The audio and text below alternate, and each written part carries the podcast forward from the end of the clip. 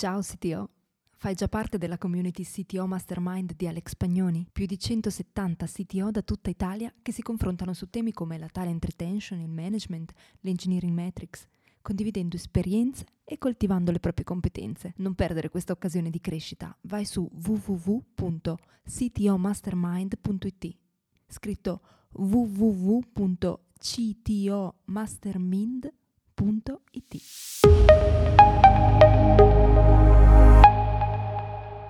Il vendor lock-in è un vero rischio. Agnosticismo multicloud sono una soluzione? Ne abbiamo parlato su Clubhouse nel terzo appuntamento con il CTO Lunch, pranzo tecnologico in compagnia della community del CTO Mastermind. Allora, grazie a tutti. Oggi parliamo di, di cloud, come avete visto, il tema è il cloud e in particolare la problematica eh, percepita o reale del vendor lock-in. E su questo sappiamo che ci sono diversi punti di vista, diverse, mh, mm, diverse idee, quindi volevamo un po' eh, creare una conversazione su questo. Eh, vi anticipo solo che la mm, conversazione sarà registrata in modo che poi potrà essere condivisa insomma, sui canali della community e, mm, e vi dico che oggi pomeriggio uscirà il CTO Show con Roberto Luberti che è qua nella room, che è un grande esperto anche di, di, cloud e di AWS in particolare. E, e adesso apriamo la conversazione, lascio la parola a Alex. Allora, il tema del lock-in può essere visto da tanti punti di vista e probabilmente anche nell'ambito del cloud eh, non c'è una verità univoca per tutti perché sono tanti fattori che possono decidere se quello del lock-in è un rischio che possiamo o meno correre, però pensiamo un attimo anche a quella che è l'origine del termine lock-in, che fondamentalmente deriva da quel periodo in cui l'IT fondamentalmente era un centro di costo, no? quindi non era visto come un qualcosa che portava innovazione, ma era sempre un qualcosa che veniva visto come appunto un qualcosa sul quale risparmiare o creare economia di scala e così via e allo stesso tempo era anche quello un contesto, beh, in realtà ancora oggi lo è in tanti ambiti, in cui c'erano, ci sono tuttora appunto grandi vendor come vari, che ne so, Oracle, IBM, Microsoft, che andavano a fare quello che era il vero lock-in, cioè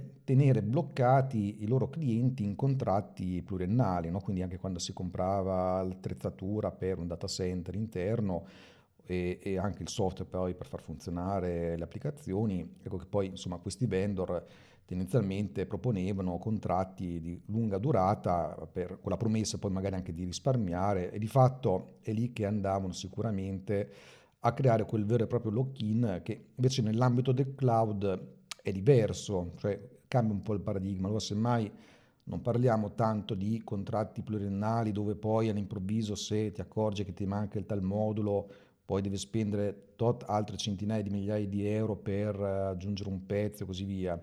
Col cloud fondamentalmente noi parliamo di un lock-in inteso più come un costo di switch da un cloud provider all'altro e chiaramente anche dalla dipendenza verso il cloud provider perché se noi prendiamo appunto un sistema come Amazon, Azure, Google, noi in applicazioni, soprattutto quelle delle tech companies, andiamo a usare veramente tanti, tanti, tanti servizi, no? quindi ci andiamo ad appoggiare i dati, sfruttiamo servizi e così via.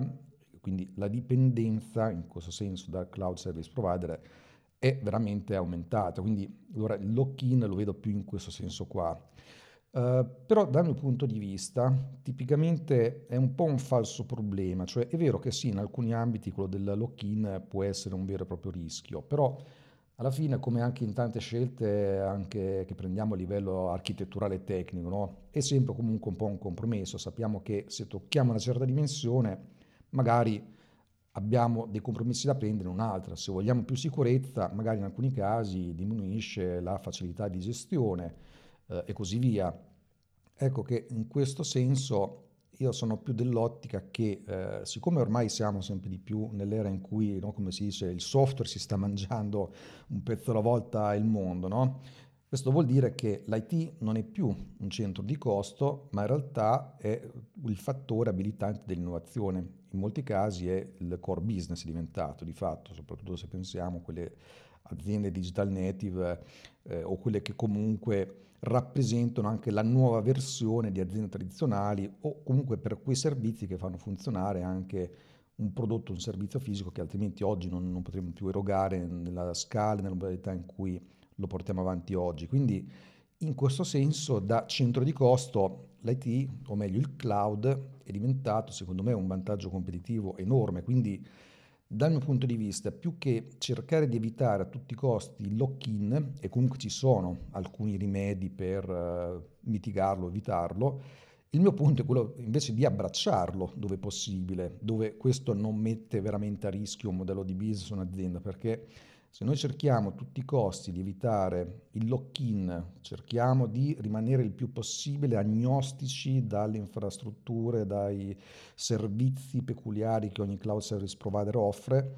e magari andiamo un po' più in quegli approcci, no? stile Kubernetes che contiene tutto, ma dove alla fine il cloud service provider è poco più che un altro tipo di data center, ecco che andiamo a perderci tutte quelle cose per le quali quel vantaggio competitivo invece lo possiamo creare, come ad esempio sfruttare tutte le funzionalità specifiche di un service provider, un cloud service provider come, che ne so, parliamo di Amazon, allora che ne so, le Lambda o qualche servizio del genere, ecco, sono tutte cose che in realtà ci fanno, ci, ci abilitano noi modelli a costi ben diversi rispetto a quello che era possibile una volta e eh, non sfruttare servizi di questo genere, modalità as a service, secondo me va invece un po' a erodere quel vantaggio competitivo. In ogni caso c'è comunque da ricordarsi che bene o male i cloud service provider hanno insiti in sé dei modelli tali per cui comunque è previsto che il dato entri e poi in qualche modo esca, cioè sono anche degli strumenti che facilitano la migrazione. Poi è vero che non sempre parliamo di dati esattamente standard, in alcuni casi abbiamo qualcosa un po' più di proprietario, in alcuni casi gli strumenti anche di migrazione non sono perfetti, però fondamentalmente è un po' nel modello del cloud il fatto di poter mettere dentro i dati e poi farli uscire, stessa cosa anche per le applicazioni. In generale comunque c'è, c'è anche scelta, no? Diciamo che noi quegli impegni semmai a lungo termine, di cui parlavo prima, no? col tema del vendor lock-in, quello classico, con il cloud ce l'abbiamo quando semmai vogliamo utilizzare quei meccanismi di risparmio che offrono service provider, tipo viene in mente di, che ne so, abbiamo una certa parte di eh, capacity di EC2 che è running sempre, bene, prendiamo le stanze riservate, ci durano sei mesi, un anno, eccetera, ecco, al limite quelli sono gli impegni a lungo termine ma per il resto, se rimaniamo proprio al concetto che il software sta mangiando il mondo, siamo sempre più tech companies, eccetera, allora l'agilità, il fatto di poter creare rapidamente servizi, infrastrutture, applicazioni, tutto as a service, a consumo, eccetera, ecco che in realtà per me è un fattore importante. E anche qui il discorso del commitment non c'è, perché noi con un cloud provider abbiamo una fatturazione mensile, non vogliamo più un servizio, lo stacchiamo, ce ne serve un altro, lo attacchiamo, vogliamo ridimensionare in alto in basso, lo facciamo. Quindi nella maggior parte dei casi il mio punto è proprio questo qui, cercare di abbracciare il più possibile questo lock-in prendendolo per quello che è un vantaggio competitivo importante, un fattore abilitante. Questo qui è sicuramente quello che poi vedo anche nella mia esperienza con uh, diverse aziende, ma anche nella mia stessa. Alla fine sono sempre stati molti di più i benefici di, eh, dei rischi eh, concreti di avere questo cloud vendor lock-in. Ecco, questo qui è un po' il, il mio parere. Sì, Alex. Grazie mille Alex. Ah, ti lascio la parola a Roberto. Sì, mi sono inserito perché eh, ha centrato secondo me eh, il punto. Allora, mh, ho, come giustamente ha detto, non è più un discorso del passato, delle licenze, quello è un po' un, qualcosa che, che, che, ormai rimane al passato. Eh, il discorso di, essere, di avere i propri sistemi, il proprio prodotto su un cloud o essere multi-cloud ehm, è proprio nella strategia stessa del prodotto. Se, se, tu hai proprio l'esigenza di essere multi-cloud, allora devi strutturare eh, ovviamente per farlo, ci sono i modi per farlo, eh, mi viene in mente un'azienda che ho conosciuto che si chiama Snowflake, che produce un, un database analitico super potente, ma che fondamentalmente fa il deployment su diversi tipi di cloud che hai, quindi se tu hai se Amazon piuttosto che Google piuttosto che Azure, loro ti mettono database, questo sistema installato sul, sulla tua VPC, sul tuo network e, e, quindi loro hanno necessità di essere proprio multi-cloud perché il prodotto stesso e la loro strategia lo richiede. Se tu non, sei, non hai prettamente questa esigenza, ehm, ti stai perdendo, eh, se vuoi essere il più svincolato possibile, ti stai perdendo proprio i vantaggi del, SaaS, cioè di tutti quei servizi che in realtà ti permettono veramente di fare un salto di qualità nella tua architettura e nei tuoi sistemi. Quindi deve essere pensato bene proprio nella strategia de, de, della tua azienda eh, che cosa stai perdendo, che cosa stai guadagnando e dov'è che effettivamente hai proprio necessità di non essere vincolato. Quindi stiamo, comunque stiamo parlando di vincoli tecnologici, questo per me è il punto. E lascio la parola agli altri su questo. Sì, io concordo 100% con Alex e vorrei sapere magari da voi se, se qualcuno sicuramente ha più esperienza di me quando si cioè quando ci sono le occasioni di andare in multi-cloud, cioè quando è richiesto. Perché io da, dalla mia poca esperienza ho visto che il multi-cloud è qualcosa che ti vende magari la mega azienda di consulenza impaurendoti col vendor lock-in, però per legarti poi a un sistema che ti, che ti mettono loro, che sia un Kubernetes o che sia qualcos'altro, dove tu poi sei vincolato a quello, non puoi muoverti, sei multi-cloud ma non puoi più muoverti da quell'azienda di consulenza, quindi alla fine sei stato hai il vendor lock-in dell'azienda di consulenza. Facciamo l'esempio di Snowflake, cioè se tu vendi un prodotto che di natura deve essere installato presso il cliente, presso il cloud del cliente, è ovvio che la scelta è obbligata. Sicuramente ci sono altri casi, ma mh, quello è quello che mi, mi, sembra è più evidente, proprio il tuo prodotto ha una caratteristica che deve essere multi-cloud, non ti puoi permettere di farlo girare solo su un, su un cloud. Sì, anch'io, io, anche noi siamo una società di consulenza e per esempio noi abbiamo prodotti, noi siamo specializzati nell'open source, quindi per esempio adesso di recente ci è capitato di avere un'installazione, di avere installazioni di Moodle, che è quella piattaforma open source di, di apprendimento, e, anche noi per forza dobbiamo andare in multi-cloud, nel senso che a seconda del, eh, del tipo del vendor eh, cloud che ha eh, adottato il cliente finale, noi installiamo, installiamo, in questo caso Moodle, ma vale anche per gli altri prodotti, sul, vendor, sul, um, sul cloud del cliente. Quindi eh, per forza di cose noi abbiamo dovuto testare l'installazione di Moodle su Google, su Azure ehm, e su AWS. Quindi anche questo è un caso di, eh, nostro di, di multi-cloud, proprio perché eh, la scelta finale del cloud dipende proprio dal dal vendor adottato dal cliente. Tra l'altro sul tema multi-cloud c'è anche un altro punto che eh, spesso porta a questa adozione, che è anche l'idea di eh, rimanere protetti anche dai, diciamo, dalle variazioni di prezzo. Allora, intanto su questo c'è da dire che mh, è storico ormai che sostanzialmente i prezzi del cloud sono sempre scesi, sono giusto un paio di eccezioni eh, che poi molto singolari con Google Cloud, eh, come ad esempio quando hanno iniziato a far pagare mm, il, mm, il, control plane con GKE e poi ricordo anche l'episodio, quello delle API di Google Maps che sono a un certo punto schizzate come prezzi. Insomma, per il resto se noi guardiamo i costi, ad esempio, di un'istanza C2 sono sempre alla fine diminuiti nel tempo e più volte, ma soprattutto usare il multi-cloud nella speranza di poter dire al service provider tutto, noi siamo anche di qua, ci fai di meno per poter portare tutto di là? In realtà nella mia esperienza ho visto che vede il contrario, a parte che chiaramente poi sono cose che si vedono più a livello magari un po' più di utilizzo spinto del cloud con l'enterprise eccetera, ma tipicamente eh, i service provider ragionano in modo diverso, soprattutto usando i loro servizi poi dopo vanno a applicare politiche di sconto e il fatto di spezzare la propria infrastruttura in un multi-cloud, se non ha motivi tecnici o di business specifici, in realtà porta al fatto che non si riesce a creare quell'economia di scala. Grazie Alex. E Sandro volevi dire qualcosa prima? Eh, sì, ciao, eh, scusate, sono innanzitutto oltre al ritardo sono all'aperto, per cui sto camminando, non so se si riesce a sentirmi bene, se c'è molto rumore di sottofondo. E No, si sente benissimo. Ah, okay. eh, dunque, in, per mia esperienza, secondo me un, il vendor lock-in è un grosso pericolo. Il multi-vendor, il, il multi-cloud, eh, ancora non, non, l'ho usato come opportunità, però è una cosa che sicuramente faremo. Per me non è tanto una necessità, è invece un, un sistema per evitare il vendor lock-in nel senso che eh, non è detto che sia un risparmio per, quella, diciamo, per quell'utilizzo specifico, però per esempio noi come piattaforma siamo tutti su, su Amazon, eh, l'unica cosa dove siamo attualmente sensibili come vendor lock-in è su S3.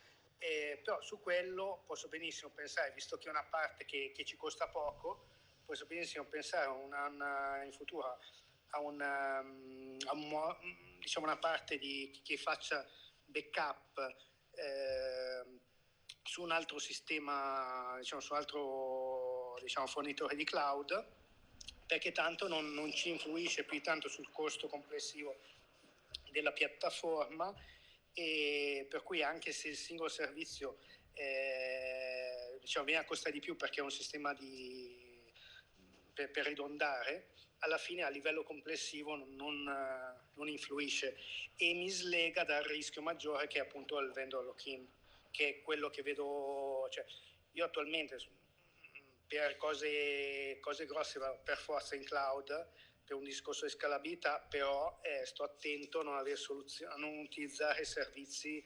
che, che creano dipendenze, per cui cose che, che, che siano offerte da vendor lock-in cioè, cerco di usare delle cose che mi danno un servizio, cioè come un sistema di database di Amazon lo utilizzo, però se ho una cosa rilocabile, dove un giorno che decido di andarmene da Amazon, lo stesso sistema, anziché essere un, un database che mi virtualizza Amazon, lo, lo faccio con diciamo un, un'etichetta standard che, che, lui chiama Aurora piuttosto che e lo, lo metto presso un altro fornitore. Per cui utilizzo, io utilizzo il cloud come servizio in maniera trasparente, però non tanto, non sono uno che è amante delle lambda perché quello secondo me è, è troppo vendor lock-in e, e, poi comunque anche a livello di costi non, non è così trasparente, misurabile, non, non è così confrontabile. Ma qual è maggior, eh, la maggior paura del vendor lock-in che hai? Eh, cioè, nel senso, magari nel tuo business eh, o magari in generale tu come, come approccio? Eh, N, N, fattori, cioè secondo me come CTO uno deve sempre considerare i rischi aziendali a lungo periodo, cioè ehm, così com- come un CEO deve, deve, cercare di non essere mono, monocliente eh, a livello azienda, il, il monofornitore è un rischio eh, vuoi perché cambia la policy del, del fornitore, vuoi perché cambiano i costi, vuoi perché eh, un giorno potrei essere concorrente del mio fornitore? E per cui da, da un giorno all'altro potrebbero decidere di, di chiudere i rubinetti. A livello di, di sicurezza, sicurezza aziendale non è sicuro avere un unico fornitore poi se l'unico fornitore al momento mi sta dando cose che comunque sono generiche e le prendo come, come delle commodity, mm, magari utilizzo finché mi servono, però so che in, in poco tempo, magari con un down diciamo corto, riuscirei a trasferire altrove. Non so se è chiaro. Per cui io utilizzo il cloud finché riesco a vederlo come una commodity. Se mi dà un qualcosa che mi dà solo quel fornitore di cloud, lo vedo male. Salve, posso introdurmi nella discussione se possibile? Prego Nicola. Io per esempio la vedo totalmente diversa rispetto a Sandro, sapete perché vengo da una realtà, cioè più simile ad Alex da questo punto di vista come, come visione, venendo da una realtà che ha creato il suo prodotto totalmente intorno ad AWS, nel senso che noi abbiamo sfruttato in pieno tutte le funzionalità per avere il minor costo col maggior vantaggio. Per me il vendor lock-in non è un grosso problema da questo punto di vista, anzi l'idea di progettare dentro il cloud, dentro un determinato cloud mi permette di sfruttarne appieno tutte le possibilità, cosa che nel caso, eh, in altro caso non mi permetterebbe di farlo perché l'idea di essere indipendente mi, dovrebbe, mi prende anche delle decisioni di non essere totalmente performante per quello che devo fare io. Va bene che il mio caso è un po' particolare, io mi occupo di analisi genetica, quindi praticamente a me serve avere a disposizione grandi quantità di, diciamo, di, di computazione, quindi tan, tanta computazione e tanta memoria in pochissimo tempo. Quindi rendermi diciamo, totalmente indipendente è molto difficile da questo punto di vista, ma è anche difficile avere su tanti su cloud di tipo differenti, perché io se progetto per un determinato cloud posso sfruttare appieno le, eh, diciamo, le utility che mi dà in maniera molto vincolante, è vero, però posso sfruttare e calcolare in maniera precisa i costi. Cosa che se ne rendessi autonomo mi dovrei usare tool terzi rispetto alla piattaforma o comunque sia meno ottimizzati che non mi permetterebbero di avere lo stesso tipo di, di, di sfruttamento da questo punto di vista. Cioè noi abbiamo proprio progettato la piattaforma intorno ad AWS, sfruttandone appena tutti i servizi, dal cluster che ti dà a disposizione la gestione tasca, alle chiamate API, ad S3 che è il principale sistema di storage, non solo di backup, cioè noi storiamo proprio i dati là sopra e sfruttandone i sistemi di criptazione, quindi fondamentalmente usando il KMS che ci dà tutta la gestione dell'encrypting, sfruttando il, il, sistemi come CloudFront di, di, di caching. Diciamo, in realtà abbiamo utilizzato ogni singolo strumento. L'unico strumento in questo momento non abbiamo utilizzato è Lambda, ma ci stiamo spostando anche di più sopra. Che l'idea di poter avere un sistema che è totalmente scalabile, e in base al numero di utenti, al numero di tipo di analisi, perché per assurdo un paziente potrebbe lanciare 100 analisi tutte insieme contemporaneamente senza nessun problema e se ce lo lanciano 100 clienti sono, sono 1000 analisi con, insieme. Per me avere un sistema che scala ed è altamente performante col minimo costo possibile è la soluzione ideale. Secondo me eh, dipende da caso a caso, nel senso che eh, non per tutte le aziende il driver è il costo. Eh, per molte aziende la cosa importante è, a livello strategico è la stabilità aziendale, la sicurezza di poter avere continuità nel lungo periodo. Per cui può essere che il, il costo del cloud sia un costo calcolato. Eh, non è detto che la, diciamo, la cosa più economica sia, sia la migliore. Cioè io posso fare la, la, cosa più economica volendo senza backup, però non è la cosa più, più sensata a livello di stabilità aziendale. Forse anche quello che diceva Nicolò è proprio anche il costo in termini di sviluppo di extra effort, no? eh, che, che, magari pensare a un multi-cloud, magari lanci su Cube con uh, tutto il tuo multi-cloud agnostico, però poi ti cade il database e non sai perché, perché boh, a me è capitato con, con, Docker in un po' di casi che c'erano delle cose proprio relative alla versione di Docker che mi facevano esplodere qualcosa e dovevo andarmi a debuggare Docker dentro, mentre con me... le cose gestite non mi è mai successo. Anche noi come, come Nicolò abbiamo, abbiamo fatto praticamente tutta l'azienda intorno al cloud e e siamo scalabili. Certo il trade-off è che devi, nel senso, devi avere una bella expertise del cloud perché effettivamente se, se lo configuri male poi ti si ritorce contro, sia in termini di costi, sia in termini di, di scalabilità. Quindi poi devi diventare una sorta di DevOps del cloud alla fine. Secondo me un, diciamo, il discorso della, della scalabilità, come scrivevo anche su Slack, eh, molti secondo me non hanno bene coscienza di, di, di, cos'è una cosa veramente scalabile, perché magari non, non hanno avuto problematiche così pesanti, eh, carichi così pesanti o eh, non si sono dovuti mai confrontare con consistenza di, di veri colli di bottiglia. Però anche sulle piattaforme non, diciamo nominalmente scalabili dei cloud, non è che è tutto scalabile. Cioè, eh, se parlate con un, con un consulente di Amazon, proprio eh, vi dice cosa veramente è scalabile e cosa no. E il vero scalabile infinito è, è quasi un'utopia. Eh, è diverso quello che è pseudo scalabile, cioè scalabile fino al, diciamo al, ai volumi che, che ci si aspetta, nel senso che eh, se io ho una, un carico, cioè io so che magari posso non andare, non essere scalabile infinito, però eh, so che mi regge per un, per un numero di utenti maggiore della popolazione mondiale, per me è pseudoscalabile, che è diverso da dire che è scalabile all'infinito. Eh, quello che molti non sanno che anche le piattaforme cloud in genere non sono scalabili all'infinito, per quanto vengano vengano vendute come tale. E la differenza la fa la progettazione.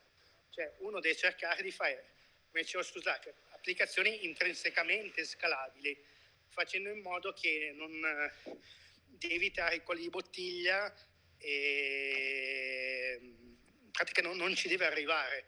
Cioè deve progettare l'applicazione eh, fatta in modo che, eh, che non arrivi ai limiti della piattaforma. Scusate, vorrei dire anch'io la mia. Ehm, io credo che eh, la verità sia un po' nel mezzo, cioè nel senso va abbracciato sicuramente il cloud, ma il lock-in può essere una cosa pericolosa. Come diceva Sandro, io concordo, da un momento all'altro qualsiasi provider di cloud potrebbe per qualsiasi motivo interrompervi il servizio e come diciamo... Eh, CEO barra CTO perché è una cosa che, abbra, che, va pure verso un po' il CEO perché si parla di business disaster in questo, in questo caso. Pensate soltanto, ecco Nicolò diceva io faccio girare eh, tutte le mie analisi là sopra, a un certo punto AWS ti dice guarda secondo me stai facendo una cosa non compliant con i nostri termini e condizioni d'uso. Hai 15 giorni per eh, diciamo, migrare a un altro cloud provider. Come, aff- come affronti una cosa del genere? Qual è l'impatto diciamo dal punto di vista del business per la tua azienda? Penso che Sandro intendesse più o meno questa cosa qui. E quindi, Esattamente. E quindi sei costretto a, in una corsa magari nel migrare eh, tutta la tua applicazione su Google eh, con tutti i problemi che questo incont- cioè, ti porterà, perché se tu hai un vendor lock-in e hai abbracciato completamente tutte le risorse di, di quel cloud, probabilmente alcune saranno diciamo, senza troppo effort la migrazione eh, di, queste funzio- di queste funzionalità, ma altre potrebbero essere addirittura non presenti. Quindi attenzione perché comunque sia va tenuto conto nella big picture di diversi fattori. come diceva Sandro, quindi non soltanto dal punto di vista del costo, non soltanto dal punto di vista della velocità dello sviluppo, ma eh, quando uno crea un business deve considerare pure il rischio che questo possa accadere. Ovviamente una volta classificato il rischio e detto ok, eh, per me il rischio che il cloud eh, mi chiuda le porte in faccia è dello 0,1% e io accetto questo rischio, allora va bene, l'importante è esserne diciamo coscienti, tutto qua. In questo caso, allora, più che vendor lock-in, parlerei dello strapotere delle grandi tech companies, nel senso che qui non è più a questo punto il fatto che ci eh, leghiamo ad un certo vendor perché non è economicamente fattibile switchare ad un altro e che proprio qui in questo caso magari ci manda fuori business perché ci toglie l'accesso all'account. No? È un po' quello che è accaduto ad esempio a quell'applicazione, a quel social network eh, dove... Mm, a Parler. Esatto, no? Però allora a quel punto non, è, non, non, diventa più neanche un problema del singolo cloud provider, perché se guardiamo proprio Parler, loro hanno provato il giorno stesso a switchare su altri cloud provider, ma neanche gli altri cloud provider li volevano. Ma allora a quel punto ho detto va bene, ci facciamo il nostro data center, ma non gli davano neanche eh, la connettività alle aziende che si occupano di qui, cioè erano stati tagliati fuori completamente, qui non è neanche lock-in, qui è proprio lockout allora, totale. È un caso proprio, è un caso proprio eh, diciamo forte, forte, forte, però è, cioè, eh, è ovvio che quello che intendevo io è che tu ti stai loccando, stai loccando tua, il tuo business su dei servizi. Non parlavo adesso, io facevo eh, l'esempio della gestione del contratto, però eh, ci possono essere anche altre cause per cui tu sei costretto diciamo, a migrare verso un altro cloud e poi ti ritrovi con in lock verso le funzionalità, come dicevate voi,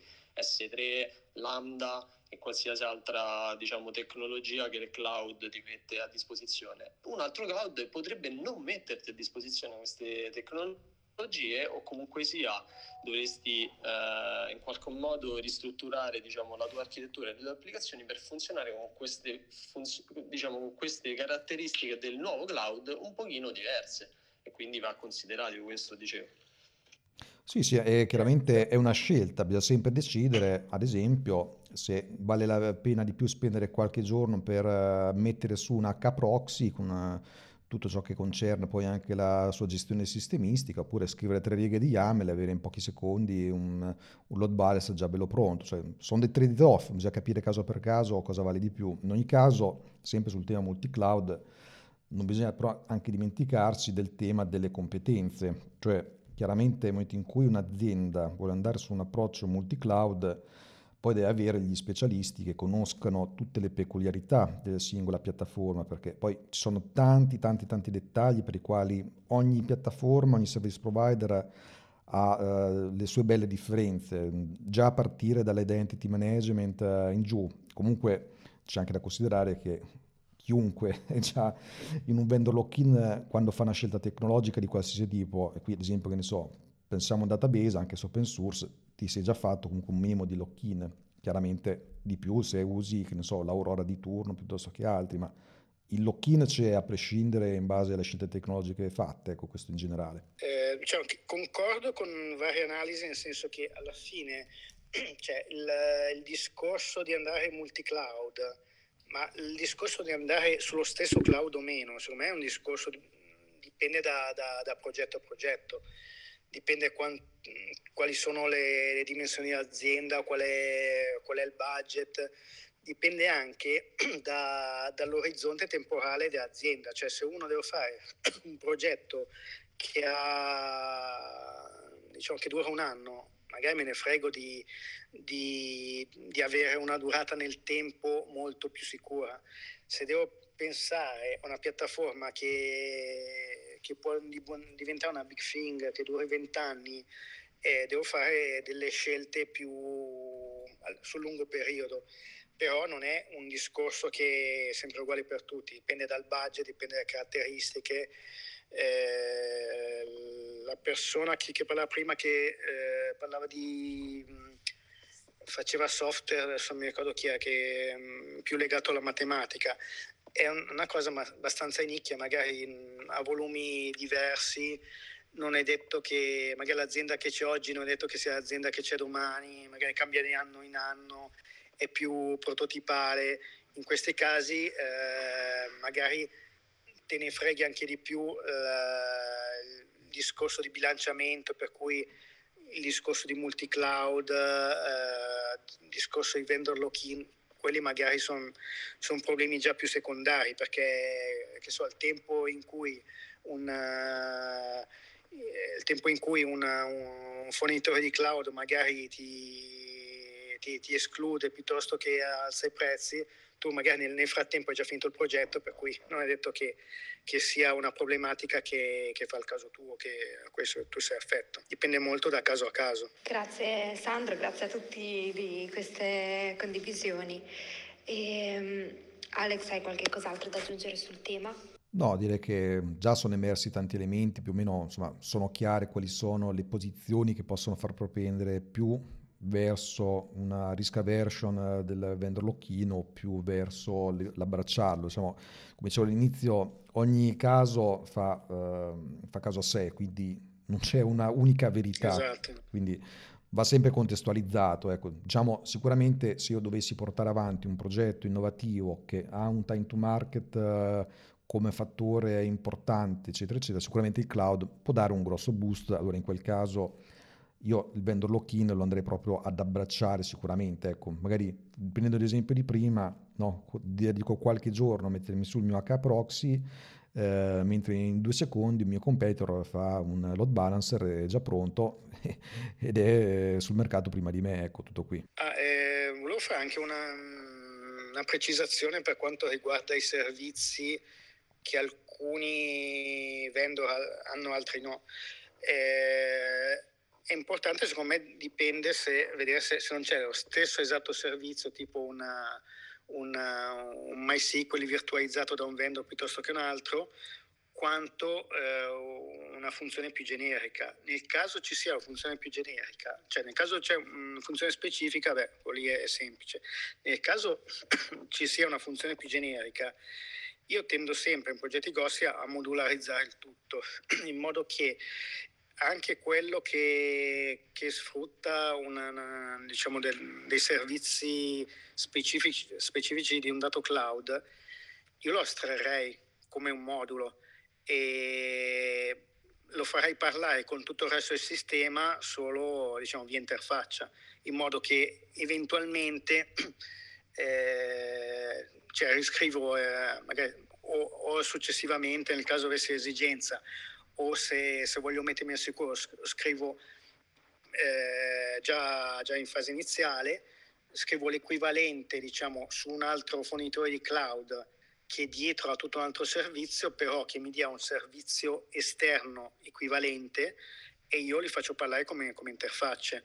E per cui io in quel caso comunque cercherei di avere un, diciamo una, un sistema ridondato modularizzando, perché secondo me a prescindere modularizzare sempre sistemi grossi è, se, sempre buona cosa, sistemi grossi che devono durare anni, perché è un attimo che, che alcune tecnologie cambiano, per cui se, se uno modularizza eh, può riscrivere quello che, che, sta dietro un servizio in maniera agevole e, eh, e, la gente quasi non lo nota. Assolutamente d'accordo, appoggiarsi al framework di astrazione, ma questo vale qualsiasi scelta tu abbia fatto, multi-cloud, single cloud, sono assolutamente d'accordo. Sì, io pure e soprattutto aggiungo che vedo questa astrazione molto importante su diciamo uh, tecnologie che ti permettono di scalare, cioè per esempio allora il database diciamo uh, te lo dà uh,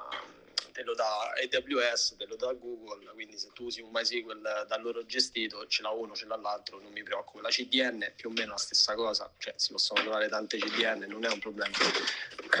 E quindi sei meno loccato, perché comunque sia sono tutti servizi che tu hai anche da, negli, altri, negli, altri, negli altri cloud provider. Mentre per esempio io ho preferito non fare lock-in per quanto riguarda la gestione dei miei applicativi, del, di come scalano i miei applicativi. E in quel caso ho preferito un cluster Kubernetes per l'handling di questa, diciamo, di questa specifica cosa eh, e gestito da me, perché questo mi permette nel caso in cui ci sia la necessità di essere un po' più snello nel passare magari a un altro cloud provider. Eh, invece, ecco, tecnologie invece che sono, diciamo, più, meno, meno, diciamo che ti portano meno al lock-in, eh, allora secondo me non c'è problema. Ecco, per esempio invece la lambda potrebbe essere qualcosa che, eh, cioè che io tengo un po' a distanza da questo punto di vista, perché è troppo lock-in sul, sul vendor. Eh, e qua. Io solo per, per sdrammatizzare un po' ho visto quante lambda abbiamo in produzione, 83 quindi Giuseppe morirebbe. Io zero. Dopo che, dopo che, uno sviluppatore mi ha fatto un errore, mi è arrivato attraverso una lambda, una fattura 3.000 euro, ho deciso di, ah, eh, di far scendere il numero da 1 a 0.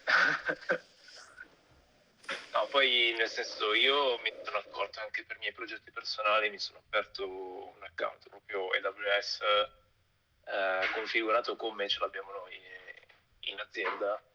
E mi trovo ovviamente dopo aver imparato su sbatterci la testa per 5 anni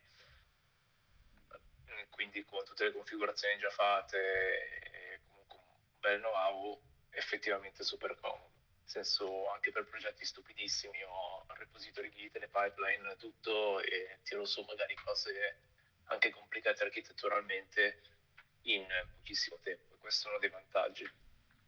Poi che, che volendo ti fai un progettino personale puoi anche poi replicare in azienda o viceversa.